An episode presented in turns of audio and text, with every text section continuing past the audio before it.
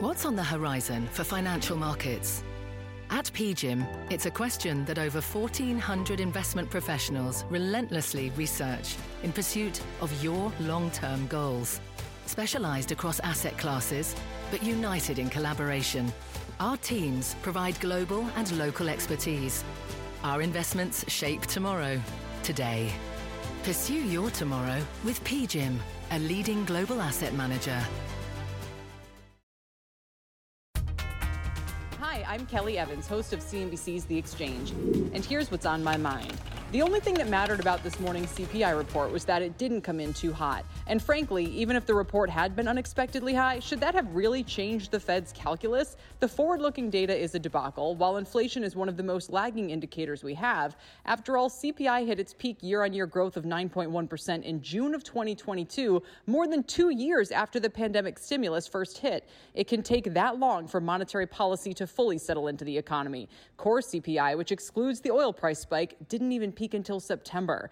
Since then, inflation readings have cooled considerably. Overall, CPI is down to 6.5% as of last month, while the core has fallen by about a point to 5.7%. Both look set to keep dropping, even if oil prices rebound. Bond markets are now betting the Fed's inflation gauge, PCE, which has been running cooler, will average just 2.2% readings over the next five years. And Fed officials are now starting to signal that a mere quarter point rate hike could be on the table at the Fed's next meeting from Jan 31 to February 1st. Yesterday, the Boston Fed's Susan Collins, not a current voting member, said she is leaning towards a quarter point hike and said the Fed should start, quote, adjusting slowly to incoming data. This morning, just 15 minutes after the CPI report, the Philly Fed's Patrick Harker, who is a voting member, said, in my view, hikes of 25 basis points will be appropriate going forward.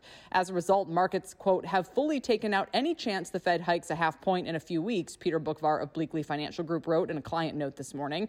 The Fed will hike just a quarter point at its upcoming meeting, maybe throw in one more, but that will be it, he said. The Fed pause, in other words, is nearly at hand. That certainly has investors salivating because many have been expecting markets to rally as soon as the Fed stops hiking. The recent trading action suggests we've already started to price that in. But as I wrote yesterday, don't confuse the pause itself and market reaction with an actually improving economic outlook. In fact, the economic data has been deteriorating, which is partly why the Fed is now downsizing rate hikes. Pretty much the moment the labor market data cracks, you can guarantee the Fed's pause will become a pivot to cutting back on interest rates. Little wonder people are scooping up all those still high yielding CDs. Thanks for listening. Be sure to follow the Exchange podcast, and you can always catch our show live Eastern at 1 p.m. only on CNBC. See you then.